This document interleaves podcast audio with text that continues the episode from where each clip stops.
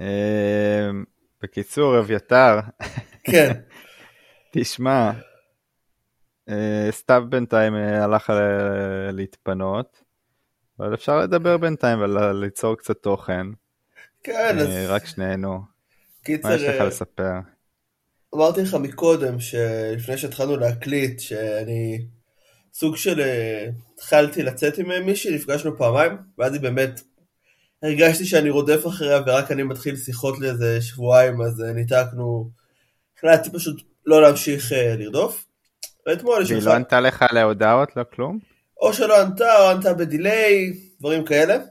ואתמול היא אמרה לי שהייתה ממש חולה שבועיים, ושהיא רוצה כן להיפגש שבוע הבא. ו... מקווה שזה נכון, you know. אין, אין מצב שזה נכון, אחי. אין, מה? אין, אה, למה, מה... אין דבר כזה. בוא, אתה יודע, זו שאלה לכולם, זו באמת שאלה ברומו של עולם. אבל אין דבר כזה להיות חולה שבועיים. או שאתה חולה קשה, ואז זה כמה חודשים טובים, או שאתה חולה, אה, אתה יודע, שבוע גג, ואתה מחלים, די. שפעת כזה, ארבעה חמישה ימים, אה, שבוע נמתח. ואז אתה, אתה מחלים. מקווה מאוד אין, שלא. אלא אם כן היא חטפה משהו קשה, ואתה בא להציל, אני, אני מקווה שלא, טפו טפו טפו, כן, חס וחלילה. אבל, אה, והיא באה והיא רוצה שאתה תציל אותה, כן, זה יכול לקרות, אבל... אה, אתה יודע, היית חמוד וזה. או ש... גם או, לא ש... מופרך או שהיא. יצאה עם uh, מישהו אחר, או... איזה רעיונות נוראים אני נותן לך כאלטרנטיבות, רק מדכא אותך יותר. אה, או שפשוט, אתה יודע, כן, היא כזה התביישה ולא יודע איך לא יודע, אתה יודע, יש כל. מיני דברים שקורים לאנשים בגוף ומשפיעים עליהם בדרך כזאת או אחרת. אבל אנשים יכולים להיות חולים שבועיים, זה משהו שקיים. אין דבר כזה להיות חולה שבועיים, מה זה להיות חולה שבועיים? תן לי, תן לי דוגמה למשהו שאתה חולה בו שבועיים. תן לי דוגמה למשהו שהיית חולה בו שבועיים. אני, אני בבקשה. הייתי אתה, בן כמה אתה? 23, בן כמה אתה? 23, בריא יחסית. 23. ב-23 שנים, ב-23 שנים, גם האנשים הבריאים ביותר וגם האנשים החולניים ביותר, הם חוו ח- מחלות כאלו ואחרות, אה, במגוון שונה ו- ומשונה. ואני שואל אותך, מתי, מתי פעם האחרונה היית חולה לא, שבועיים? פול חולה, אני נדיר, גם כשאני מרגיש רע, אני כאילו כן מנסה ללכת לעבודה וזה. אבל קורונה, אנשים היו חולים שבועיים. או שהם מתו. אין, מה פתאום? היה 14 יום. בידוד. או שהם מתו. אבל כן, 14 יום בידוד, אף אחד לא מת ביום האחרון של הבידוד. או שזה נתפס לך ואכלת אותה, כאילו לצערנו, אתה יודע, וזה אז יכול להיות חודשים גם, יכול להיות שזה כמה ימים והלך, אבל, כן, אבל. אתה- אבל אף אחד לא היה חולה שבועיים והחלים לגמרי, כאילו, ואתה יודע, זה באמת תקופה של שבועיים שהוא היה חולה לגמרי. אם הוא היה חולה שבועיים, הוא כבר היה חולה ליותר. כן, אבל אני מניח שזה... כבר משהו רע זה קרה. רבדים, אתה יודע, מחלה זה... גם אלו שאמרו לך. גם אלו שאמרו לך, גם אלו שאמרו לך אני חלש, אני לא, אני בקורונה, גמרה אותי, איזה עייפות יש לי, וואי, אני לא מאמין. שלום, זה אנשים ש... איזה. ספרייה. קורה. אנחנו, אנחנו מנהלים דיון, אנחנו כבר בהקלטה, ואנחנו מנהלים דיון על האם זה הגיוני שבן אדם יכול להיות חולה שבועיים. אה, כן, מחלת הנשיקה בדרך כלל, או מחלות אה, מסוכנות. כן, דברים, מה פתאום, שבועיים זה, זה כזה בדיוק פדרר היה באמצע. איזה שלוש חודשים בחוץ, זה לא קיים. מחלת הנשיקה בזמנו. בדיוק, זה מה שאני אומר. אבל יכול להיות גם שבועיים. שנייה, מה שאני אומר זה שאין אין שבועיים, זה או שזה רציני, שזה חודש ומעלה, חודשיים, כמה שנים, לא יודע, או שזה משהו שאתה תוך שבוע בדרך כלל אתה מחלים, כאילו גג שבוע, חמישה ימים, אתה יודע כמה זמן אתה יכול להיות עם שפעת? שבוע? אה, מה, זה זה אפשרי, אני מניח. אז- אני לא חושב שאתה צודק, שגב, אבל אה, שנייה, אני לא שלחתי לך סרטים, תן לי לעשות את זה. אני יכול לשלוח לך בוואטסאפ או רק וייל? מי, זה עושה לי חיים קשים. בסדר, יפה. ויילברג זה היה כן. דיון אה, מצוין.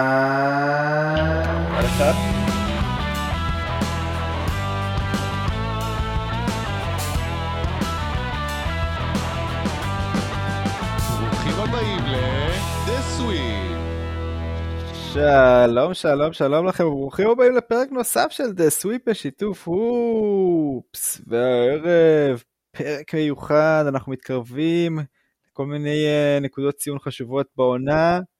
Uh, איתנו, הישר מכפר סבא, סתיו נמש. שלום.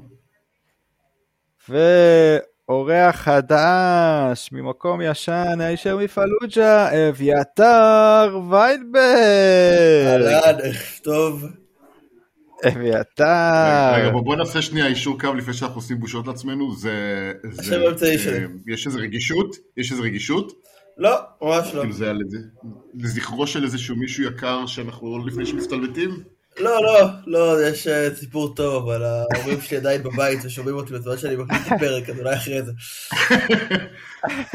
הסקר, הסקר הישיר זה האם זה כאילו לא בסדר לצחוק על מישהו בגלל השם האמצעי שלו. שקרוי, בגלל שהאמצעי שלו שהוא קרוי על שם אה, מישהו מהמשפחה.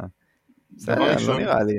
דבר ראשון, אני, לא, לא, אבל אתה, אתה, כאילו, אם נגיד זה, לא יודע, איזה סבא גיבור ישראל ששרד את השואה עם, אה, והגיע לארץ ובנה את אה, קיבוץ שומרת ב', אז אתה כאילו, תן קצת כבוד לפני שאתה מסתלבט. אבל, אה? אה, אתה אומר, אתה אומר, בכל זאת אביתר, כבוד, אבל אה, הקים, הקים קצת. אני חייב להגיד שהחלום שלי זה שהיה לי שם אמצעי. אני חושב שכאילו הייתי תמיד מציג את עצמי בתור אה, שלושת השמות, שלום, אני סתיו אה, פיליפ נמש. וואו. אה, הייתי גם הולך, כאילו, הייתי אה. מתגאה לחתום בראשי תיבות, כאילו הייתי לא חותם סמ"ך נגיד בחוזים, אלא את כל שלושת הזה, זה כאילו נראה לי, זה- פוטנציאל לאצולה, בוא נגיד זה ככה. ספן. אה, שמע, אני בדרך כלל, רוב האנשים קוראים לי בשם משפחה גם ככה, כאילו קוראים לי הרבה יותר ויינברג מאשר רועי. By far. עכשיו, נגיד ש- כאילו, אולי הטעות ב- הראשונה, יותר ספרותי, זה רועי א' ויינברג, לצורך העניין. וואי, אני קלאס, איזה. קלאס, שדרגת מהיפסטר מזוקן במרכז תל אביב ל- לסופר, אה, איך קוראים לזה? איך קוראים לזה? אבא של היפסטר מזוקן אה, במרכז תל אביב. לא, לא. נו, לא, אה, לא, זה סופר. איך אומרים רקלוס בעברית? ברח לי המילה. אה, מתבודד. סופר כן. מתבודד בדירת אה, חדר אה, מעל אה, אה, מגדלור. קולנוע וילנה הישן, שאנשים, שיום יבוא ונער בן 18 ייסע, ייסע למסע חיים לאתר אותו ולקבל ממנו תובנות. מה שסתיו אמר, אבל זה אבל זה אה, נכון.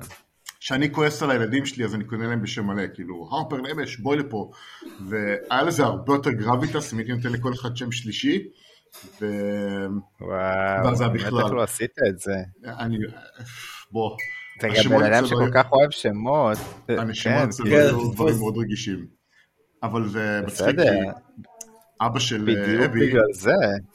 אבא של אבי הוא, הוא רב, וכשבחרנו את השם הרפר לביתנו הבכורה, אה, אז הוא כזה שואל, אוקיי, ו- ומה השם העברי? ואז אמרנו, הרפר. אוקיי, מוביל. כן. נפלא. תודה על הרמת המורל סתיו. כן. אה, שיחת חולין, למישהו יש איזה סיפור מעניין מהשבוע? משהו קרה אצלכם? הייתי ברומא בסופש. נכון, nice. לילדים, כן. בוא תיתן לנו, אה, באמת. אה, אני חייב לתת props ל- לרומאים בכל מיני דברים. קודם כל, אין שם אה, סטארבקס או קוסטה או כל מיני רשתות קפה, זה כאילו לא, לא לרמה של עם שמחויב לקפה שלו, אתה היית מרגיש שם טוב. עם נהדר, כן. אה, באמת כאילו, אה, יש להם גם סטייל שמלווה בקפה שלהם. אם אתה יושב עכשיו מזמין אה, את אה, קפה אמריקאי או קפה שחור, הוא לא מגיע לך בכוס עלובה כזאת, הוא מגיע לך תמיד מוגש בתוך אה, איזשהו ספר. אה, קנקן כסוף כזה, שאתה מוזג לתוך הספל שלך, זה כאילו קלאס רציני בכל הקשור לקפה. זה עדיין אה, עולה יורו? יורו לאספרסו כזה? בפינות שאתה עומד בהן? אה, לא, לא לא שתיתי יותר- אספרסו. לא שתיתי אספרסו, זה לא אה, אוקיי. ומי שמכיר אותי או ראה אותי יודע שאני חובב גדול של אוכל, ואחד הדברים שאני תמיד עושה בכל פעם שאני נוחת באיזשהו יעד אה, לא עם הילדים, זה אני עושה פוד טור. ובאמת אה, עשיתי אחד ברומא, וגיליתי את אה, המאכל אה, רחוב הרומאי האמיתי. וזה בגדול, הם אה, לוקחים אורז עם רוטב פיצה, ואז כאילו תוספות לפי מה שאתה אוהב, או תירס, או בשר, או חזיר, או וואטאבר. שמים אותו, ב- כאילו עושים לו ציפוי, ו deep fry. ואז אתה מקבל כדור כזה, נעים, אמ, של כיף, וזה ה street food האמיתי של רומא, לא פיצה, לא. כלום. כדור ויש לי- נעים של כיף. כן, כדור נעים של כיף, יש לזה סיפור מתוך מה, ה... מה, מה זה גורם לך לחשוב? כל בן אדם אה, ישמע פה משהו אחר. כן. מה, כדור נעים של כיף? של כיף. אה, לא יודע, לידגול חושב על דברים טובים. זה תמיד אולי נשמע משהו אחרים. מענג, אבל כן. אני חשבתי על סמים בכלל, לא יודע מה, מה איתכם? כן, ברור, כדור... אה, כן, הייתי. מעדיף לקבל אייטבול ברחוב, אבל אה, לא מוכרים את זה ברומא. אה, אה, אז אז זה היה מגניב, אבל הקטע הכי הכי אותנטי שהיה לי בטיול, ותחשבו שאני, המדריך שלי הוא איטלקי, מדבר אנגלית, אבל אה, אני לא חושב שהאנגלית נוחה לו במיוחד. וזה שהוא שאל אותי מה, מה המאכל הכי ישראלי. כאילו לא, מה האוכל, לא סליחה, מאכל הכי ישראלי, אלא מה זה אוכל ישראלי. והתשובה הראשונה שלי זה שאין אוכל ישראלי, כי הרי אין מאכל שהוא באמת שלנו. אה, עד שפתאום הבנתי ואמרתי לו, ניסיתי להסביר לו מה זה פתיתים. זה... ישראלי קוראים קוסקוס. לזה פה? כן, בדיוק, משהו זה- כזה. זה או ישראלי רייס. לא קוסקוס, משהו. רייס. זה, הסיפור שבן גוריון אה, בתקופת הצנע חצה תחליף לאורז שהיה יקר ולא היה ואמר לאוסם תמציאו משהו והם המציאו משהו בצורת אורז רק מקמח. וזה, ו- ואז ההברקה השנייה שלי פתיתים תשקדי. מרק שלך תסביר לו מונוסודיום גלוטמט בגרגירים. זה, זה היה זה היה מאוד מצחיק להסביר ואז לראות את הבהלה על פניו כשבן אדם אה, פודי קולינר אה, צריך להבין כאילו שהאוכל הישראלי זה בעצם שקדי מרק ופתיתים. הדבר היחיד שלא גנבנו לשכנינו, כן. כן. אה, אה, באמת כאילו רומא באוכל היא מופלאה והדבר השני זה שהוא לימד אותי זה שאל תשפוט פסטה אם היא מגיעה לך טריה או פסטה קשה זה סתם פלצנות של תוכניות בישול. הקביעה אם צריך אה, פסטה טריה או פסטה אה, קשה זה לפי סוג הרוטב בכלל זה לא קשור בכלל אה, האיכותיים מכינים בעצמם והירודים עושים קשה. רק אל תקנה פסטה כאילו קשה. גרועה זה יותר גרוע מפלצנות קפה שהיא מזעזעת בפני עצמה. כן. כן. בקיצור, חזרת מהטיול הזה יותר פלצן. זה מה שקורה לך שאתה טס לאיטליה. באוכל אני מאוד פלצן למרות לא, שכאילו זה, ספציפי. הפלצנות היא על רמה היא לא על, ה, על, על המוצר, כאילו אני מת על שווארמה, אבל הלוואי והיה לנו את הכבוד ל, ל- למאכלים שלנו כמו שהיה לאיטלקים, נגיד אה, אה, הבוז שהם רוכשים לחיקויים זולים ולמסעדות גרועות אה, הוא פשוט אה, מעורר הערכה, בדיוק כמו הבוז שלהם לקפה גרוע. בוא תחשוב על זה הפוך, נגיד עכשיו אתה גר בפירנצה, לצורך העניין. כן. אתה נוחת בתל אביב, אתה הולך לעשות ציור בעקבות שקדי מרק? כאילו אין לזה... לא, באיזה צורה? אה, לא, אתה, הסיור רחוב יהיה כאילו, זה, זה יהיה מאוד מעניין, כאילו, זה מאוד מאפן. אה, לא, אתה... כמה. בישראל נהב אתה- פתיתים? מה... לא, אתה, הפתיתים והשקדי מרק זה הקוריוז, כאילו, לספר לו כי אין, לי מה לקחת שהוא שלנו ואת הכל גנבנו מהערבים, כאילו, אמרתי לו חומוס ושווארמה, אבל הוא אמר זה של לבנון וזה של זה. אה, אבל אה, אני חושב שהסיור הקולינרי הישראלי יצטרך להתמקד במאכלי כאילו עדות. אה, הוא אמר נגיד שהוא היה בפולין, הוא אמר שהוא היה בפולין, הוא עשה סיור אוכל בפולין, והוא ממש נהנה מהאוכל, אמרתי לו, פה, אתה מדבר את השפה שלי. כי אני מליץ נכון, יושר כן. של האוכל האשכנזי. יפה מאוד. עשר דקות דיון על רומא. כן. היה מאוד אה. מעניין. אנקדוטה אחרונה, אנקדוטה אחרונה. אה, כל ה... אה, חייב, כי זה משהו שאנשים אה, לא בהכרח יודעים. כל ה... ברומא כל בערך אה, פינה יש מזרקה. להוציא המזרקות הענקיות, כאילו המזרקות הקטנות האלה שזרוקות פינה, כולם זה מי שתייה. שהם מי שתייה שמגיעים ממי תהום והם יותר טובים ממים מבקבוק. אז אנשים הולכים לשתות ממזרקות כאילו? ב... לגמרי. אה, זה... אנשים באים עם כן, בקבוקים כן, וממלאים את המים. כן, אני מכיר את זה. כן. לא, אני מכיר את זה גם, הייתי, כאילו כשהייתי ברומא גם שתיתי מהמזרקות, המזרקות האלה. Uh, יפה מאוד, תודה רבה על הסיקור הזה של סתיו מרומא, אני מקווה שכולם ילכו ויאכלו שם שקדי מרק כדי uh, להראות להם שאצלנו... אצלנו. תשובה הציונית ההולמת, כן. Uh, יאללה. אנטישמי חרוס.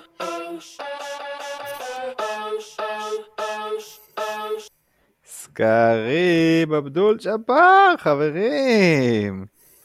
האם זה לגיטימי להתלונן על כאבי זקנה בגיל 42? 75 אחוזים אומרים שהם מרגישים את זה כבר מגיל 39. Yes. לגיטימי להתלונן. האם זה בריא להגיע לגמר המזרח ולהחליף מאמן כל שנה לזוגית? 22 אחוז, זה היה, תשמעו, זה היה סקר עם אה, שלוש תשובות, זה היה צמוד. 22 אחוזים, מקום שלישי, בוודאי יש הצלחות. מקום שני, 29 אחוזים, מאמן צריך יציבות, הוא במקום הראשון עם 48 אחוזים, ברור שלא, רק בשנים זוגיות, אתה צריך להחליט מאמן. מי, מי האנשים שהצביעו מאמן צריך יציבות, ולמה אתם מאזינים לדה סוויפ?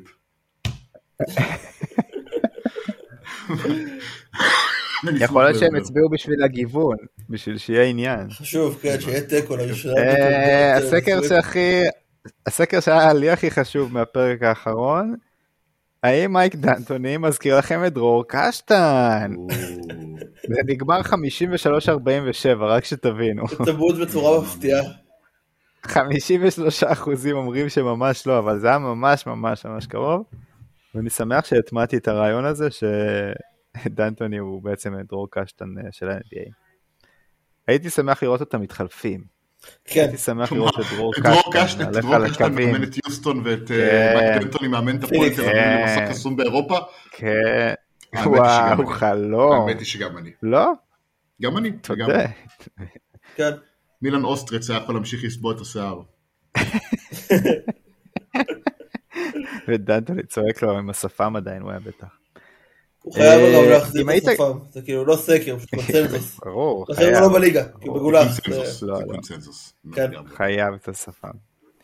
אם היית גרוע פעם אחת, האם זה אומר שתהיה גרוע כל החיים? עוד סקר צמוד. 45% הצביעו לאין קץ לגריעות, 55% הצביעו לאנשים משתנים, תנו צ'אנס. באמת. אין קץ זו תשובה כל כך טובה. ניסוח אדיר באמת, סחרוף היה גאה.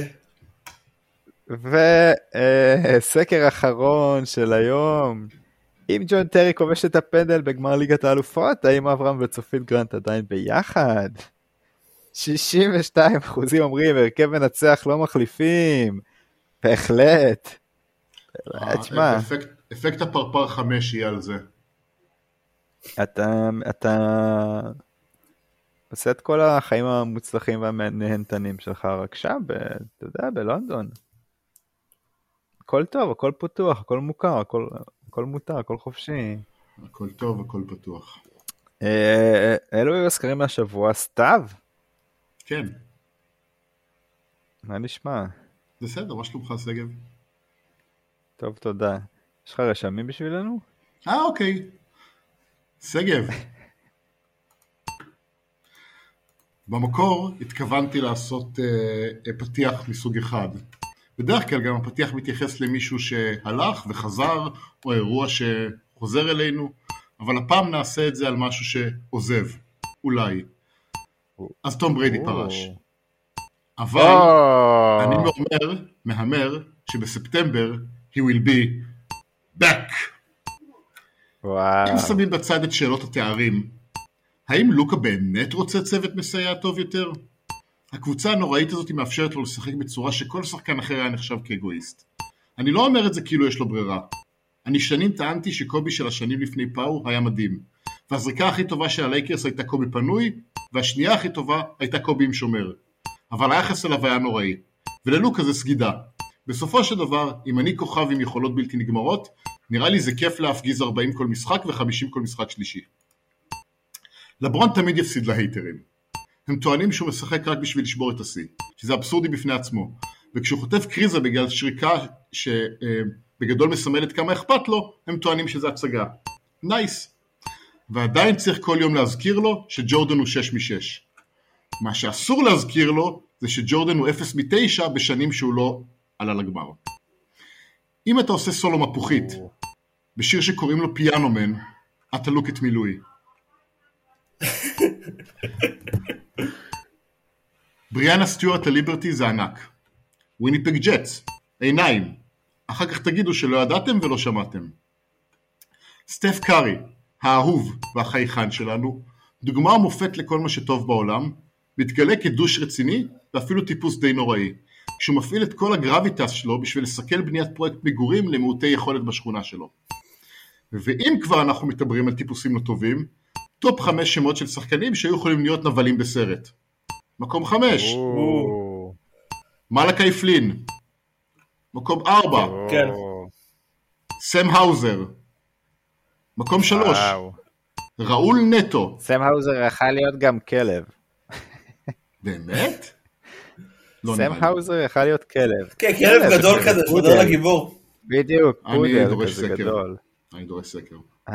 האם סם האוזר זה כלב פודל גדול? מקום שלוש ראול נטו, מקום שתיים קיליאן הייז, מקום אחד ג'רמי סוהן.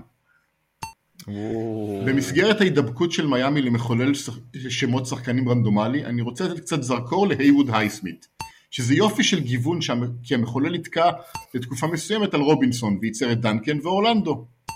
דרך אגב, מחולל שמות כמה מקורי לקחת שם של קבוצה ושם של כוכב עבר. אתה מסוגל יותר. ג'וש ג'ונסון, ג'וש ג'ונסון, זה שם קשה, מול ההגנה של פילי היה מחזה ממש עצוב. אבל אז קריסטיאן מקפרי שחרר פצצה למקום שלא היה בו שום שחקן, הגנה או התקפה, דבר שגרם לך להבין שאפילו הקיובי הרע בליגה עדיף על סתם שחקן שזורק מסירות. ג'יילן ברנסון הוא החתמה נהדרת של הניקס. הרבה צחוקים על בן גביר והצעד של סגירת המאפיות בבתי הכלא הביטחוניים. אומרים שזה צעד מביך וחסר השפעה. ואני אומר שנמאס כבר מהשמאל הבוגדני הזה. אם היו לוקחים לי לחם ואומרים לי שהדרך היחידה לקבל חזרה זה גיור, שינוי נטייה מינית, חזרה בתשובה, עשיית פיגועים, מלחמה בפיגועים, להיות גבר, להיות אישה, להיות בן גביר, להיות גלאון, מבטיח שהייתי עושה הכל. חברים, עד הלחם. דרך אגב, רק אדם עם אזור בטן כמו של בן גביר, או כמוני, יכול להבין את הכאב שירגישו עכשיו כל האסירים הביטחוניים. אלה היו הראשונים מהשבוע. וואו, איזה רשמים. יש לי איזושהי חצי הערה על הליברטי, שזה באמת מהלך נורא גדול, והליגה נורא מתקדמת וזה. אה, קווין דורנט צייץ אה, שהקיץ הזה שאף אחד לא יבקש ממני כרטיסים למשחקי WNBA. אז עשיתי גוגל, ושנה שעברה בממוצע המשחקים של הליברטי היו פחות מ-4,000 איש במשחק. גם משחקים הם, הם לא משחקים ב-MSG אם אני לא טועה, ו... אה, עדיין, מה זה כלום, הפועל חולון מביאה יותר. אה, כן, הליגה הזאת היא בבעיה, בבעיה מבחינת אה, אה, קהל ביציעים, למרות שיש מקומות שזה תופס יותר טוב במקומות אחרים, אבל מבחינת רייטינג ושידורים ובכלל brand recognition הם כל הזמן משתפרים. אה, הבעיה המרכזית של ה-W כיום זה שהליגה היא בגדול ליגת קיץ של אה, חודשיים וחצי, ובגלל שזה כן. מוצר אה, מאוד קצר השחקניות לא משתכרות ואז הן צריכות כמו בריטני גריינדר לשחק ברוסיה וביום שהם יחליטו על המעבר לליגה של עונה שלמה הכל ישתנה דרך אגב אני משער שזה יהיה בסוף, אה, יש סיכוי גדול שזה יהיה בסוף העונה הזאת כי אם אני לא טועה אז נגמר אה, חוזה השידור העלוב שלהם והחוזה החדש יהיה סופר יקר כי היום שידורי ספורט אה, live זה הדבר אה, הכי משתלם לרשתות, ואז אולי יהיה שינוי במבנה, התקרה תקפוץ, המשכורות יעלו, אה, ובכלל... הלוואי, כאילו, כן, הכי דור- ראוי לליגה באמת מקבילה ל-NBA, ולא כמו עכשיו שזה מרגיש קצת בתור ספק, ספק סקסיסט מהצד, איזה שהוא summer league. כן, מבחינת אבל, כישרון וזה. אבל אני, אני אוסיף עוד שתי משפטים כי פתחת את זה. אה, דבר ראשון, הדור החדש של השחקניות מבין את האחריות שיש עליו, והן פועלות לקדם את ה brand של עצמם, וזה אה, דוחף את ה brand של הליגה. כלומר, מה שמניע ליגת ספורט זה לא, אה, לציבור הכללי, עזבו רגע את העכברים, זה לא רמת המשחק, שרמת המשחק ב-W היא מאוד גבוהה, אה, זה ה story lines והחיבור למה שקורה מסביב. היכולת שלך להפוך עונה לסיפור ולרצף אירועים, ופה יש שיפור מאוד מאוד גדול שקורה בעיקר בגלל הדחיפה של השחקניות, ו, ובאמת כל מיני שחקניות על כמו סו בירד שפרשה, אבל גם בריאנה סטיוארט ואייג'ה ווילסון ודומות, ו, ו, ו, וקנדס פארקר, שמי שרואה אותה בשידורים של TNT מבין שהיא היא לא פחות טובה מאף אחד שם באולפן, ואפילו טובה מרובם. אה, בהחלט, כן. והרמה היום, הרמה היום היא אחרת לגמרי, ובגדול כאילו שנה שעברה זו הייתה השנה שעקבתי הכי הרבה וראיתי, וזה- באמת ליגה מאוד מענה לצפייה, אה, והשחקניות ממש מגניבות, וזה כיף. אה, זהו, ממליץ. אה, מה, מה באמת אתם אומרים על בריידי? זה כאילו באמת לא משהו אמיתי? זה הייתה אחת כן. השנים הכי מטומטמות בהיסטוריה של כוכב על אי פעם, אתה יודע, כאילו, שלהגיע למצב שאתה פורש מפוטבול, חוזר, מתגרש. מאשתך, דוגמנית על, רושם עונה בינונית מינוס ואז פורש שוב, לא, לא אידיאלי. בא לי, בא לי לדייק אותך, אבל להיות דוש ולדייק אותך. כן? כן. אה, דבר ראשון, לדעתי מה שקרה זה שאדם שפטר עשה לו תרגיל. בריידי לא התכוון, הסיפור מאחורי הקלעים זה שבריידי לא התכוון, המכתב פרישה הוא לא היה פרישה מה-NFL, הוא היה עזיבה של טמפה ביי, ומה שהיה אמור להיות לו זה חוזה במיאמי. אה, ובגלל זה הוא לא הזכיר נגיד בכל המכתב הזה את ניו אינגלנד. וזה היה משהו שהוא היה אמור לפרסם בעצמו, ואדם שפטר אה, סיפר את הסיפור שהוא פורש, ואז הוא אה, היה צריך לכל הסיפור מאחורי זה.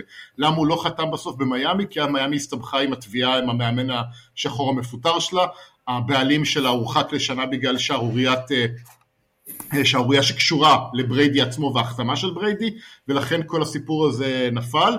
אני, וואו. העונה של בריידי היא בינונית בסטנדרטים של בריידי, אבל היא עונה שכאילו אם אתה מדרג אותה היא, היא top אה, 15 בטוח בליגה ויותר מזה.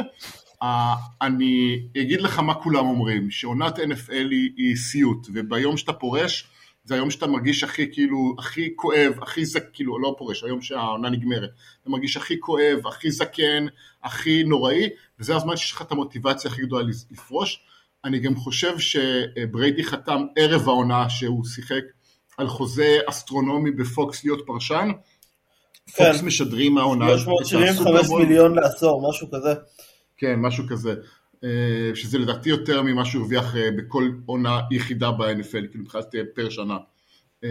כן. ופוקס משדרים העונה את הסופרבול, ואולי הוא מנסה כאילו לקפוץ לכיסא לשדר.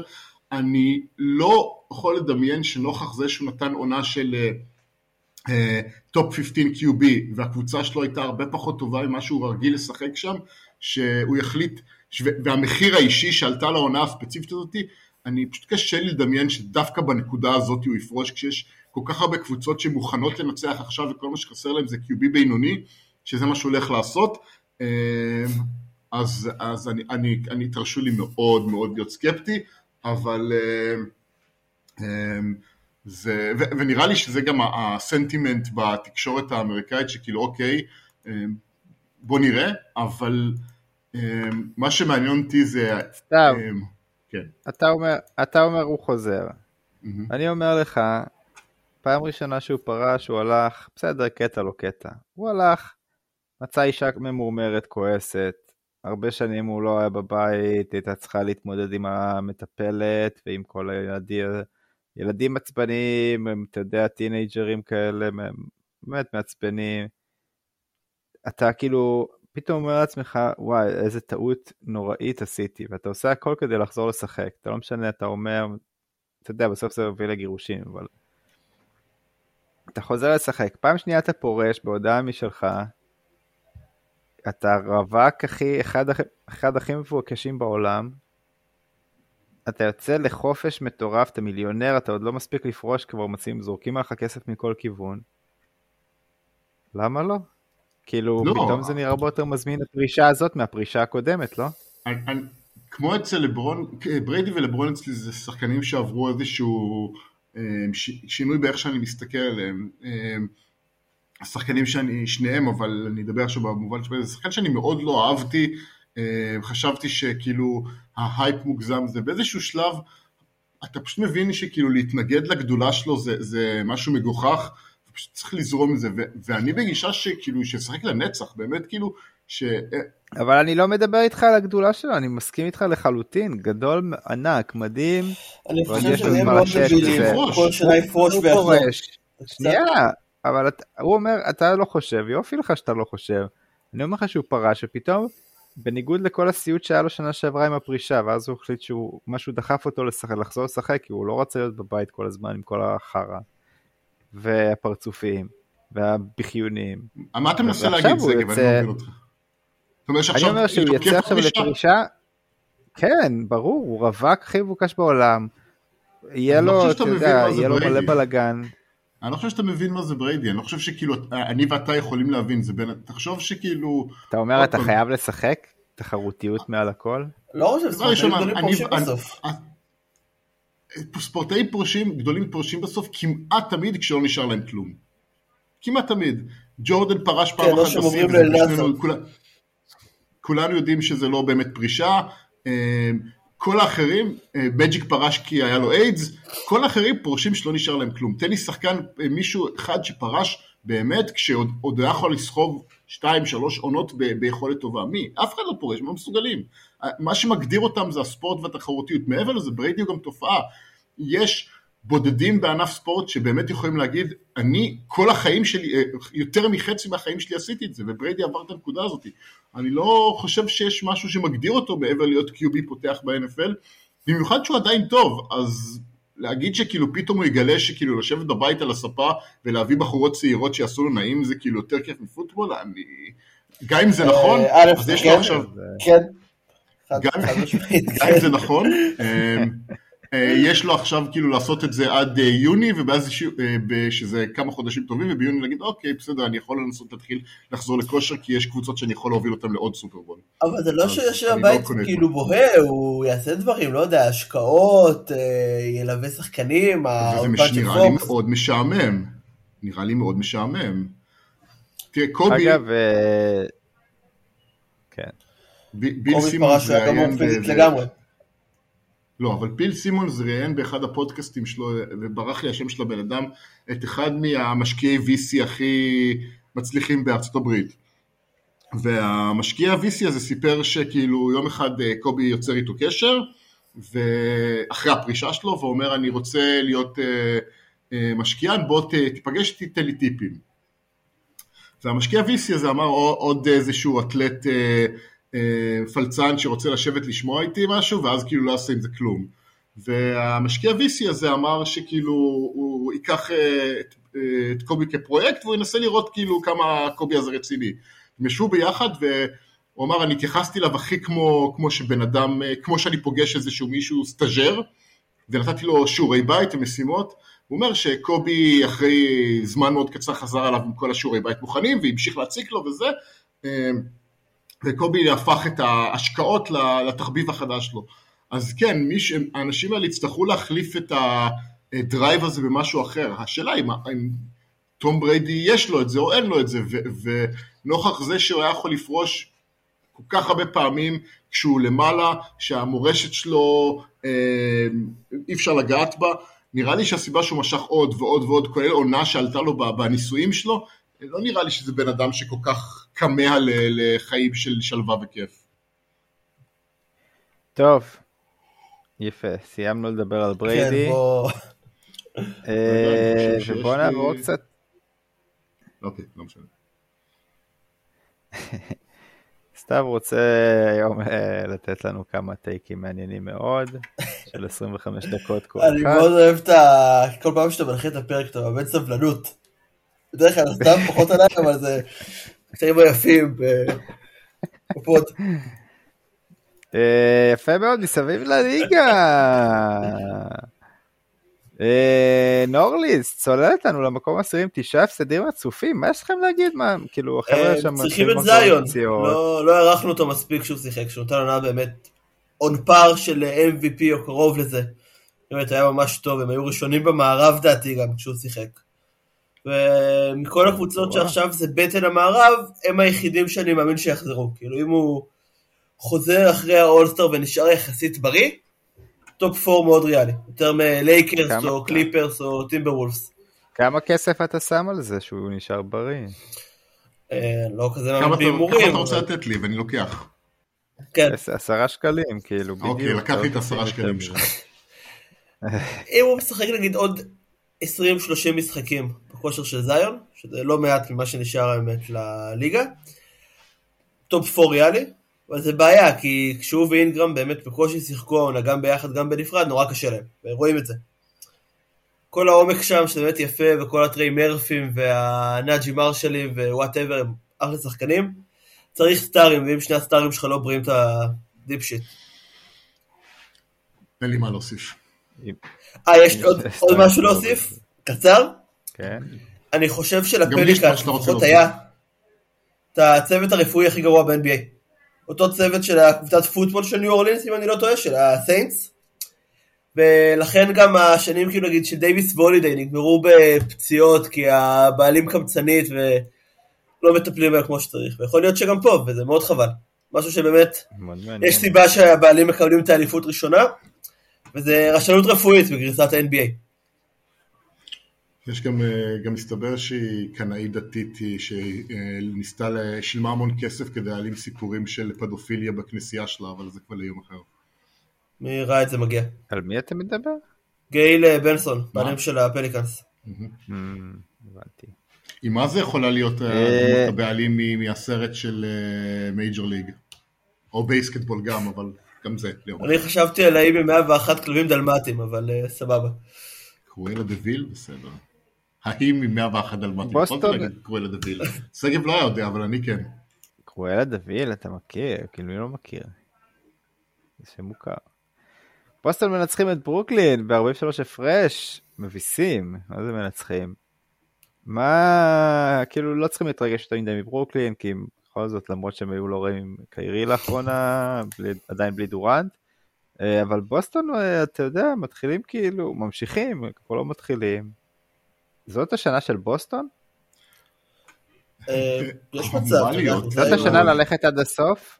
הם הקבוצה הכי טובה בליגה, לאור מהרגע הראשון של העונה עד היום.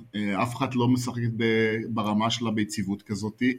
אה, אם העונה היא לא תהפוך את זה ללכת עד הסוף, אז אפשר להתחיל לשאול שאלות, כאילו, אין, אין ערובה לכלום, אבל כרגע, בתאריך שאנחנו נמצאים היום, start to finish היא הקבוצה מספר אחת בליגה, ברוב המדדים שאתה תבחן.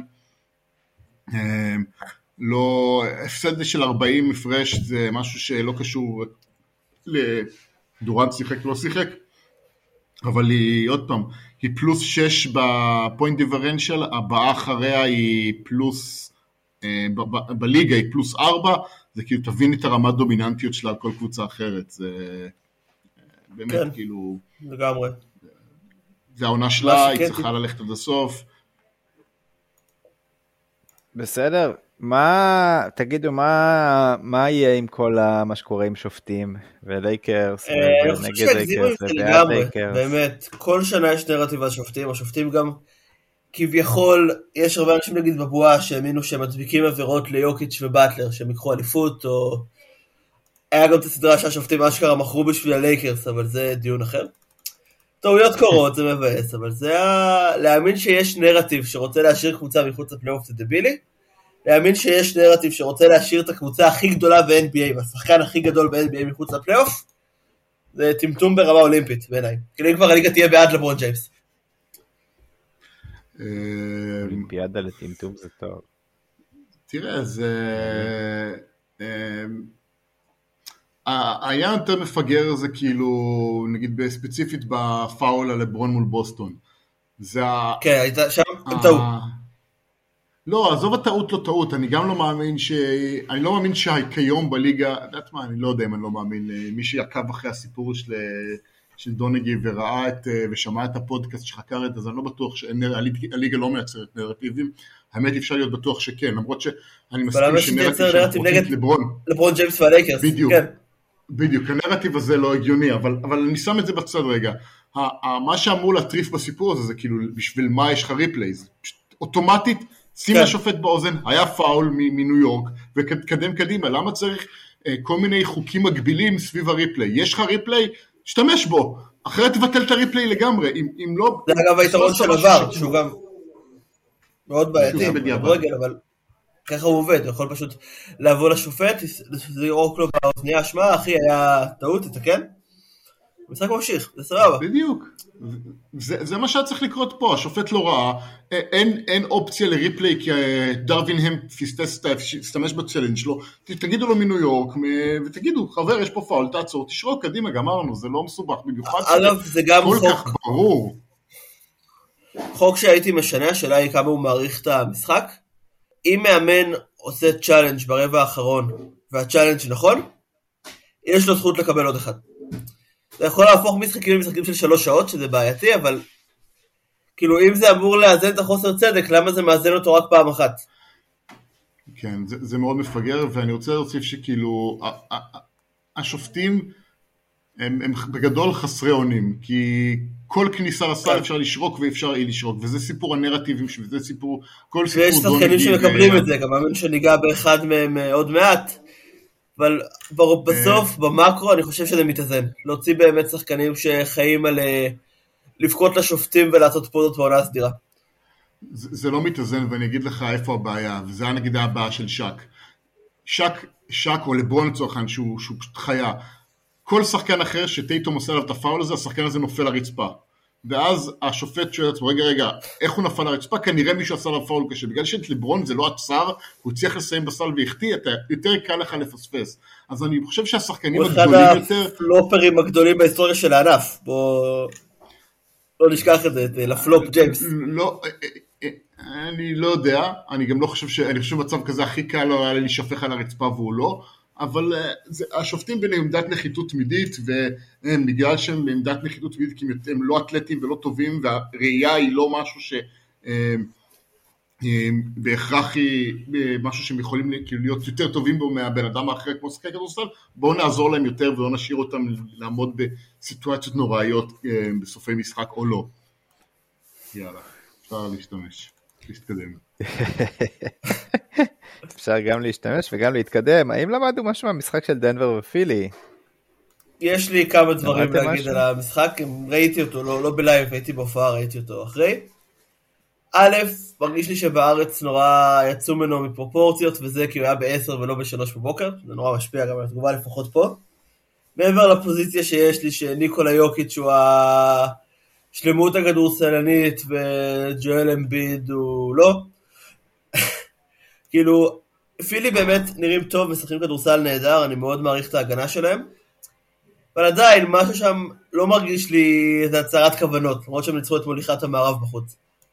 גם כי זו עונה סדירה, גם כי זה היה משחק צהריים, גם כי... אני פשוט לא מאמין להם. באמת... גם כי אתה מחפש תירוצים. כן, אני באמת נראה מעולה, כאילו ג'יימס ארדן, ארדן אמפיד עובד טוב. מקסי נראה סבבה. שאלה עכשיו היא כמה מצחיק זה יהיה כשזה ישתמש בפלייאוף.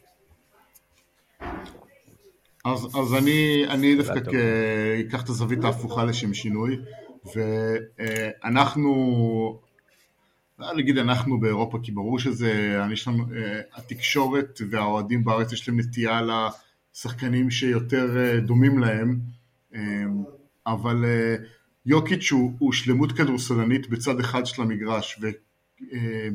לא הרבה פעמים הוא יפגוש מישהו שהגודל של יוקיץ' לא מהווה יכולת אה, לבד לשפר בהגנה ואמביד עשה ליוקיץ' כל העולה על רוחו ולדנבר אין את ה... את ה... second player שיכול אה, לעצור שחקנים כמו אמביד, שזה בסדר. אני מסכים, אהרון גורדון לא שם, לא, לא קרוב. אה, כי אין שחקנים כמו אמביד בליגה, יש לך אמביד ולא יודע, טאונס גם אוהב לשחק בחוץ, כאילו, אין את השחקנים האלה, אז מעט מאוד פעמים יוקיץ' יהיה כל כך חשוף הגנתית אמ, אל מול שחקן כוכב שעומד מולו ומקבל את הכדור. אז בנקודה הזאתי, אמ, יש פה משהו מאוד מאוד חשוב שלמדנו, זה שאם שתי הקבוצות האלה ייפגשו, דנבר תצטרך להביא לי פתרונות לפעמים שהאמביד יקבל את הכדור ויוקיץ' יהיה חסר אונים, כי ככה הוא נראה. עכשיו, התקפית יוקיץ' הוא באמת הדבר הכי קרוב לשלמות כדורסל, אמ, בין אם זה ביכולת ההתקפית שלו עצמו לייצר נקודות ולעשות את המהלך הנכון, וגם כמובן לשתף את החברים שלו ולהניע התקפה, וזה דברים שלאמביד בחיים לא יהיה. אבל אם זה מתקזז אל מול מה שהוא חוטף בצד השני ומאפשר לפילדלפיה להניע את ההתקפה שלה אה, בצורה הרבה יותר קלה כי הם צריכים כל כך להתרכז על ביט, זה, זה בעיה וזה מה שאני לוקח במשחק הזה. אה, שהקבוצה וחצי שיש להם את השחקן כמו אמביד תהווה בעיה מאוד גדולה לדנבר, אנחנו ראינו את זה גם אה, באיזשהו מפגש מאוד מוקדם בעונה של הלייקרס מול מול דנבר שהליקס ניצחו, שדייוויס פשוט עשה טרור שם לדנבר. כן, שחקן הגנה בסדר, שומר אישי רע. אבל כמו שאמרתי, יש רק שני גבוהים שהם אשכרה הבעיה פה. כאילו, לא רואה אותו כן, עכשיו, אתה יודע, את אה, סטיבן אדמס, או אולי אפילו זיון, למרות שזה כאילו ארבע ולא חמש. מקשים עליו באיזושהי רמה בפלייאוף. אני מסכים איתך במאה אחוז, אני רק אומר שאם למדנו משהו זה זה. פיינברג, אם פילי לוקחת, אני קורא לך ג'ואל לשנה. אוקיי, עדיף על אביתר. אבל אני קורא לך יואל, כי יואל זה יותר גרוע. יואל זה הכי טוב. אחלה רונה חינם. אמ, הארכת החודש של טרנר זה מרגיש שזה היה מזמן, ומצד אחד זה היה כבר לפני כמה שבוע. מהלך אדיר אגב. מצד שני רגע, אינדיאנה מתחילים להיות גרועים. יש להם אה, תשעה הפסדים בעשרת המשחקים האחרונים. בסדר, עד כמה זמן, כאילו... לא, הוא יחזור. זהו, זה מה שאתה רוצה? שחקן בריא יחסית. הוא אמור לחזור היום. עונה טובה. גם חוזה... לא, אבל טרנר זה... גם חוזה זול, כאילו רוב הכסף שהוא מקבל זה כסף שהם היו משלמים השנה גם ככה. אני חושב שהוא מקבל איזה 20 מיליון לשנה, משהו כזה פר שנה, שזה סכום שגם אה, פלטל לצורך העניין אמור לקבל, ועל איך שהוא נראה שם, זה באמת וואו, כאילו הם טיפה יותר עומק וזה, הוא מספר, הוא היה מסתכל רביעי בקבוצה, והוא מספיק טוב בשביל להיות שחקן רביעי באלופה, אפילו יותר מזה בעיניי. חוזה מדהים. אה, אני רוצה קודם כל לעמוד רציני, ואז אחרי זה לשאול את שגב שאלה כי זה התחום שלו. אה, זו החתמה נהדרת בכל קנה מידה. קודם כל, אתה אמרת, החוזה הוא סופר זול, ועיקר הסיבה שאני חושב שהוא הסכים זה פשוט כי הוא קיבל את הבונוס של ה-17 מיליון הזה, העונה שמשפר את ה per שנה של החוזה הזה. אבל אממ, ה trade הזה, החוזה הזה גם לא מונע ממנו לעבור ב trade ב deadline או בכל דבר אחר, אז בעצם הוא אממ, מאפשר לאינדיאנה להשתמש בטרנר אם הם יחליטו כקלף trade הרבה יותר איכותי כי עכשיו הוא לא expiring למי שיקח אותו ואז יותר קל לדרוש עליו והול יותר גבוה. זה ברציני, אה, חוזה מוצדק וחכם. טרנר קיבל בונוס של אם אני לא טועה 17 מיליון דולר 17 כי, אה, מיליון. כי אינדיאנה יכלו לתת את הכסף הזה העונה כי הם מתחת למינימום אה, שכר העונתי. אבל אם הם היו מסיימים ככה את העונה, ה-17 מיליון האלה מתחלקים בין שחקני הסגל. עכשיו השאלה שלי לשגב, כמה שחקני אינדיאנה שונאים עכשיו את אה, מיילס טרנר, שהוא עלה להם, לקח לעצמו 17 מיליון, ושכל אחד יקבל מעל מיליון דולר. וואו, אתה מבין? איך היית מרגיש אם היו לוקחים לך מיליון דולר ונותנים למיילס טרנר? לא, כן, זה, זה ממש גרוע, זה כזה, מדברים בינם לבין עצמם, וואי, אל תדע, זה, יש רווחים קצת השנה, זה, זה, חסכנו בתקציב, מעל מיליון דולר, אם זה נשאר ככה, אם לא, לא איזה צעד דרמטי יותר, ואף אחד כבר לא ייתן פה 17 מיליון דולר כזה סתם. בא לך מייס טרנר, בום. איזה דוש. גם שחקן לא טוב. תחשוב איזה... תחשוב עכשיו איזה שחקן כזה שאמר, טוב, אני מרוויח איזה 3 מיליון דולר לעונה, אין לי כסף לקנות את הבית הזה שאני כל כך רוצה, אבל רגע, בסוף העונה אני מקבל איזה מיליון דולר, יאללה, אני הולך על זה עכשיו, מה, איך אני אשלם את זה? איך אני אשלם את זה? ממש ככה. אגב, אם דיברנו על אה, באדי וטרנר, אני רוצה לסיים את הרצף ולהגיד שקריס פול היה טוב בחודש האחרון, יחסית. 18.6 נקודות ו-66% אפקטיבי ושמונה אסיסטים במשחק. זה מתחיל להזכיר את מה שהוא היה בשנים הקודמות. אם פיניקס לוקחים אליפות, אני יוצא פורש מה pod לשנה. עד שתוכתר אלופה חדשה. הוא נראה לי שלא נצטרך להתמודד עם ה... אני לא מבין, פורש מה-NBA רגע, רגע, לשנה, רגע, רגע, ש- רגע, עד רגע, שתפטר אלופה חדשה, אני לא פורש מהפוד, אפשר לעשות פוד על דברים אחרים. בדיוק. יופי. מה זה הדבר הזה? כמה אתה טועה ומפסיד בכל התחושות שלך, וגם אתה זה שכאילו מרוויח, מקבל חופש לשנה? לא, לא, אני החרא מתקן. הזה? אנחנו מקליטים פורש 45 ב- דקות, מתוכן. רבע שעה NBA. ואני מחמיא. לא, מתוכה רבע שעה הוא מדבר על קריס פול. זה העונש. לא, אני פורש מהלל את קריס פול. אתם תדברו על NBA אני אשתוק, ושתדברו על דברים מעניינים, פרק אחד, אני אדבר. פרק אחד על כל ילד, פרק על האישה, עוד פרק על כל. נכס. כן.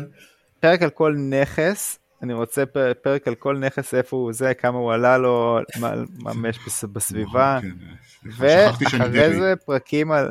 ואחרי זה פרקים על מה הוא אוהב לאכול, ומה... וואי, זה אני באמת, התחביבים. פוד אוכל זה החלום שלי. אחרי שפיניש לקרוא. אליפות. אבל רק אוכל שקריס פול אוהב. פוינט והוא פארט. טבעוני אז בהצלחה.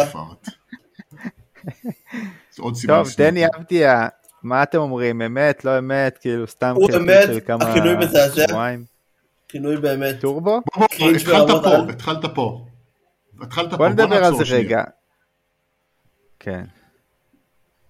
אני לא מת על הטורבו הזה, זה די מפגר, אוקיי? אבל יש פה brand, יש פה המציא תנועה, אה, החבר'ה שלו אוהבים את זה, כאילו, אני עברתי לבעד. לא, כל עוד הוא נהנה ומוסיף לו ביטחון וזה זה מגניב, אבל זה cringe, מה... אתה... אני הוא לא להגיד... מספיק מהיר כן. בשביל לקרוא לעצמו טורבו, זה כמו התיאוריה שלי שאתה חייב להיות לפחות שתי מטר בשביל רסטות ככדורסלן. אתה לא... וואו, זה סקר נהדר. יש מהירות מינימלית שצריך על המגרש בשביל טורבו. אתה יודע, ראסל ווסטברוק בשיאו היה טורבו, דארון פוקס, טורבו, אבדיה מהיר ברמה ממוצעת, זה לא טורבו. ממוצעת מינוס. כן. קייל אנדרסון קורא לעצמו עכשיו טורבו, זה בעיה. אני, כשאני שומע את הכינוי טורבו, הדבר הראשון שעולה לי בראש זה בוריטו, ומקסיקני עם שפם. זה הדבר הראשון שעולה לי בראש. וואי, זה כל כך גזעני, אז אני חושב לא על יודע. ספידי גונזלס. בוריטו. בוריטו. anyway, בבוריטו, אל בוריטו. אני חושב שזה כן אמיתי, כי הוא... זה לא איזה שלשות שנכנסות, זה פשוט הסגנון משחק שלו השתנה, והוא באמת נכנס הרבה יותר פנימה ויותר אגרסיבי, ודברים שהיו חייבים לקרות. גם שנייה אחרי ה trade זה היה ברור שהוא חייב לשחק ככה, והוא עושה את זה. אז אני מאמין שזה יחזיק. השאלה היא מה יקרה אחרי המשחק הבא של ה-4 מ-14 שלו. כי יהיה כזה מתישהו, ככה הליגה עובדת. ואם ה confidence שהוא בונה יעזור לו גם אחרי המשחקים האלה. אם כן, הוא יכול לקבל גם דעתי אפילו איזה 20 מיליון דולר לעונה בקיץ. בקפיצה בסלרי קאפ והכל.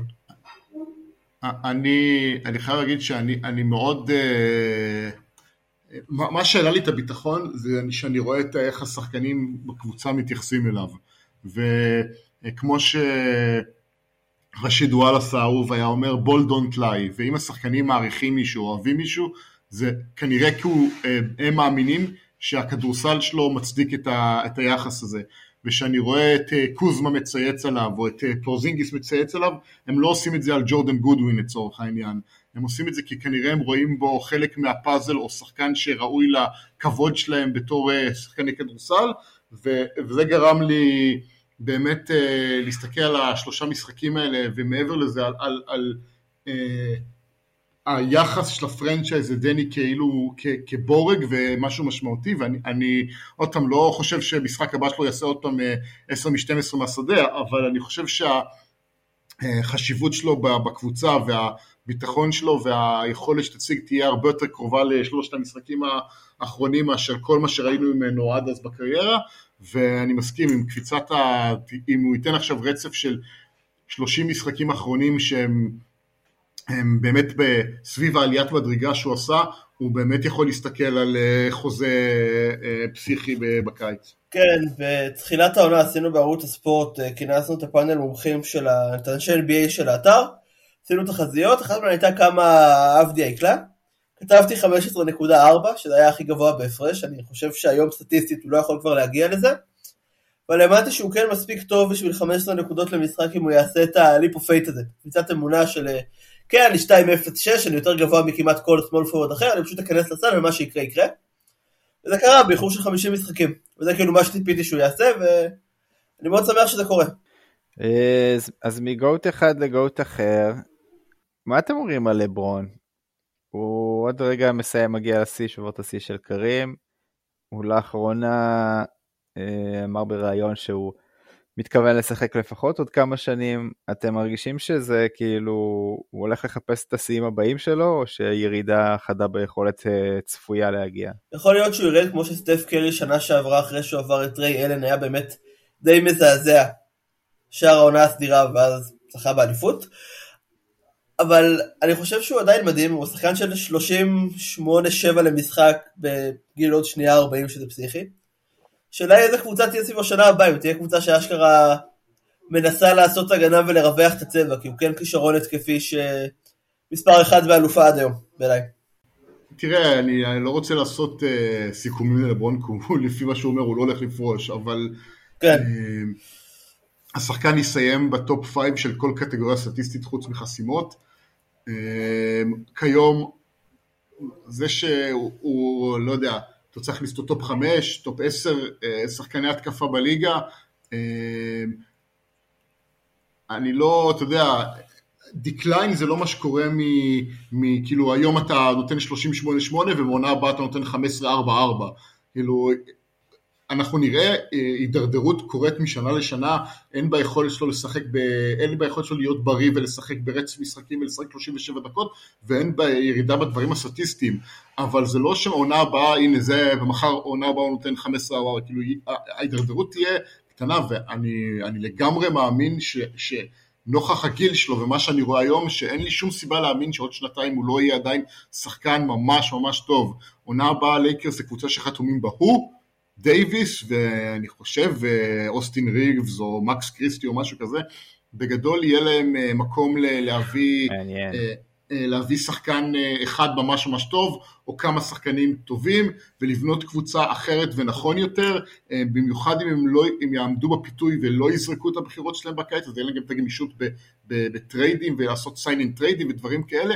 אני... חושב שרועי צדק ואמר כשחלק גדול מכמה נראית לברון זה כמה באמת הקבוצה שלו תנצח, כי אחרי שהשיא של אה, קרים יישבר, אז, אז יהיה, ירד במרכאות מאוד, כי אני לא חושב שהוא משחק בשביל השיא, הלחץ הזה של אני חייב לשחק כי, כי פה יש פיסת היסטוריה שאני חייב לליגה, ובעיניי שבירת שיאים זה לא השחקן עושה בשביל עצמו, זה שחקן עושה גם בשביל בשביל הליגה, כי זה קצת מגוחך שהשיא של סטוקטון לא יישבר לעולם, ואנחנו נסתכל עוד 20 שנה בשיא שנכתב, נעשה ב... אה, אה, לפני 40 שנה, וההסתכלות על זה, תראה, האחריות של כל דור זה להיות יותר טוב מהדור שבא לפניו, אז את זה הוא מוריד מהגב שלו.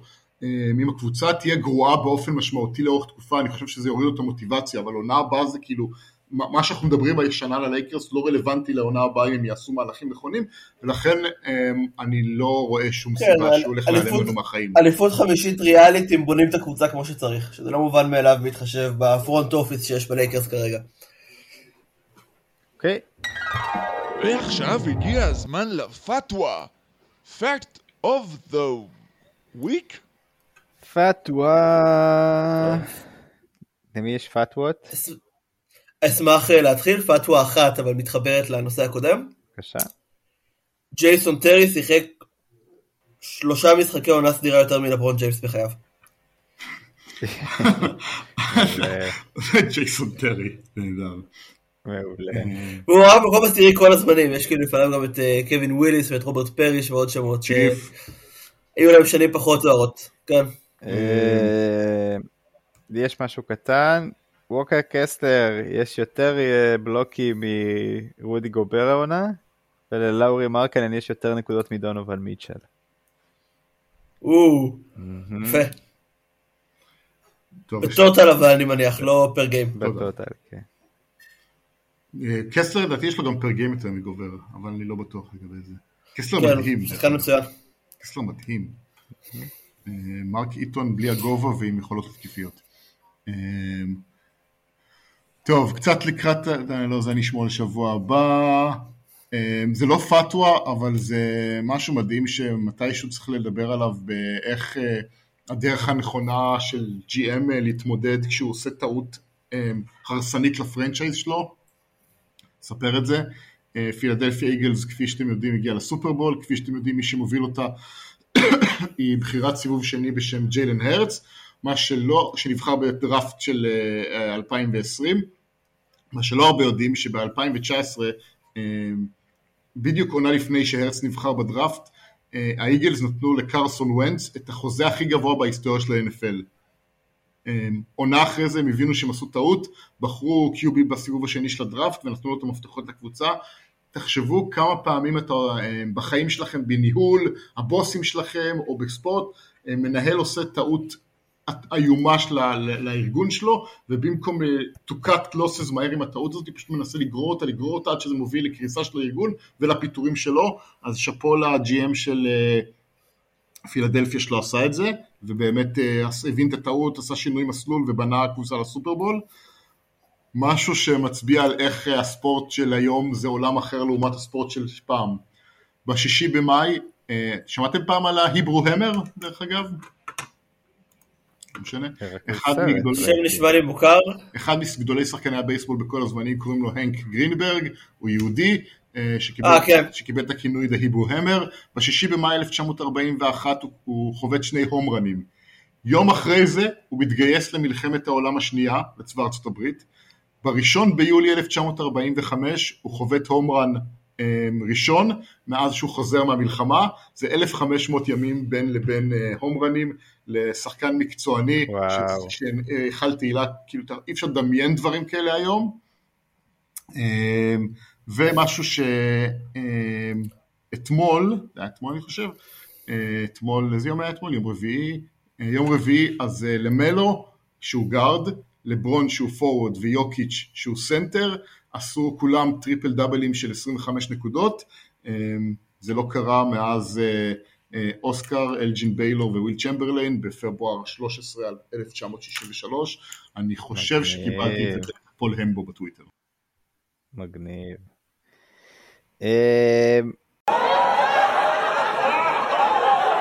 מהשבוע.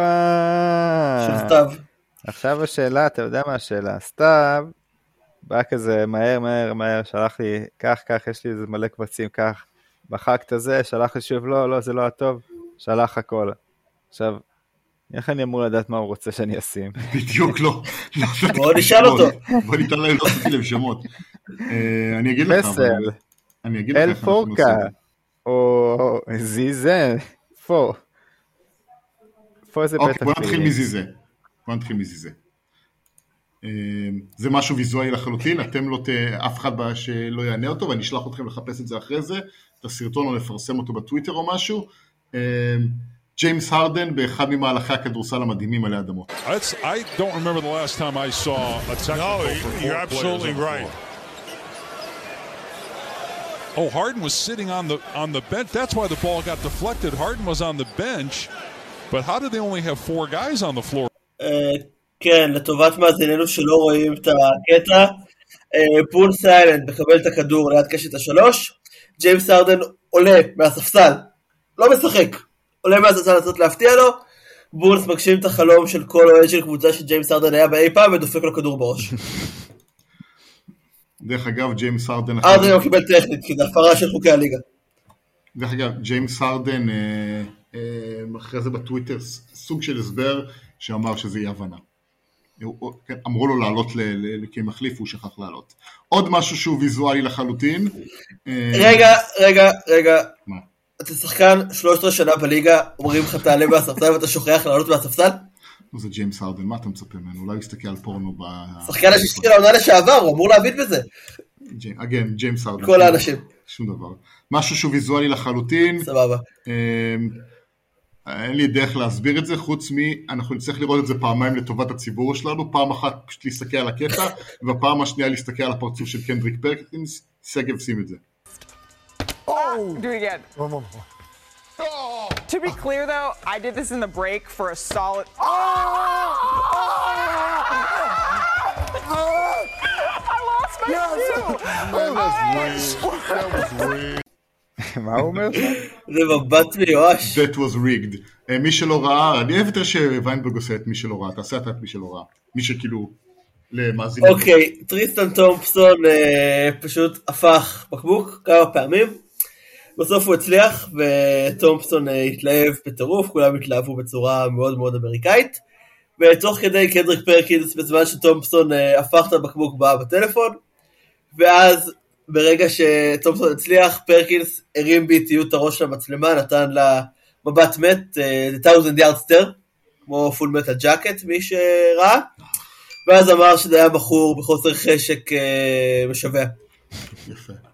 אה, מה אתם רוצים? אה, מה אתם מעדיפים שנסגור את זה, עם מדוג או עם מדוג? בבקשה. אה, אז שנייה, אה, אני אגיד לך איזה קובץ לשים, את QPW. רגע, אני אגיד לך, אני אתן קצת רקע, אני אתן קצת רקע. אה, איפשהו ב-1900, בשנות ה-80 המוקדמות, היה צמד אה, שדרי רדיו, אה, מייק פרנססה וקריס מדו גרוסו, שבגדול המציאו את אה, טוק רדיו בארצות הברית, אה, מה שיוביל אחרי זה, ב- יהפוך אחרי זה בעתיד ב-ESPN לתוכניות ה debate, מה שימציא תוכניות אה, רדיו שמדברות על ספורט, שני אנשים עם, אה, שמדברים אך ורק על ספורט והכל בצורת ויכוחים ו debate. אה, השניים האלה הם, הם אגדה, התוכנית שלהם הייתה התוכנית ספורט הכי מצליחה בארצות הברית בניו יורק לאורך שנים, אה, הרבה בגלל אגו הם אה, נפרדו, כל אחד הלך לדרכו, אה, פרנססה המשיך באותה תוכנית רדיו, רק עשה אותה לבד, Mad Dog הלך למה שבארצות הברית רדיו לווייני נקרא, Sirius XM, והתוכנית שלו מצליחה לגמרי. סטיבן איי סמית רכב על הגל של Mad Dog רוסו וצירף אותו ל First Take פעם בשבוע, מה שהביא לרייטינג פסיכי לתוכנית באותם ימי רביעי, ואתמול היה תוכנית מאיחוד של מייק פרנססה, קריס מדוג רוסו עם סטיבן איי סמית, וזה קטע אה, מאוד מאוד ממצה מה, מהתוכנית. in a best of seven series in their prime. You want Larry Bird or you want LeBron? Healthy back? Healthy? Healthy back. LeBron. No! Yes. It's Bird! Better all around player. Mike Francesa, Oh. I am so Larry- proud of you. Larry- I'm proud Larry- of you. Hey, Larry's guy was going to get 35. Yes. But Larry wasn't going to come up Larry, short. wanted, Larry he was couldn't gonna guard a make his lamppost. Larry's one of the great players of all time, but he didn't guard people. He would play passing lanes. He got his steals. He was smart, great rebounder, but he did not have Great he didn't have the ability to play great But his competitiveness in a big game, he never showed up small in a big Hey. game. When healthy. He's when healthy. listen. If you ask me, top ten. If you ask me who's number six, Larry Bird I'm putting a little on my than top ten. I Gentlemen, would gentlemen, gentlemen, may I Yeah, go chime ahead. in here? They, co- they do call me Stephen Naismith for a reason. Let me tell you something. Who's they? That would be, there's many, many, many. Here's the deal. I've said this to Doggy before. I'll take Larry Bird any day of the week in the last two minutes. Oh, deadly. Not for the first 46.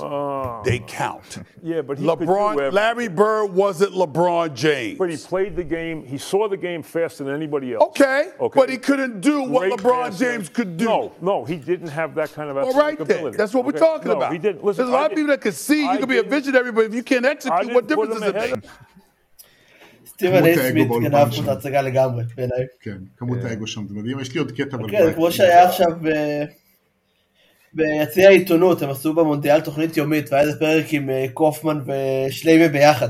היה איחוד מאוד אה, מרגש. מאוד מרגש. כן. יפה, טוב חברים, תודה רבה לכם שהייתם איתנו, תודה לכם המאזינים שהאזנתם, תודה לך סתיו, תודה לך ויינברג, אה, ויאללה, שיהיה לנו אחלה ערב, אחלה יום, והמשך עונה מופלאה. יאללה, נתראה. יאללה ביי.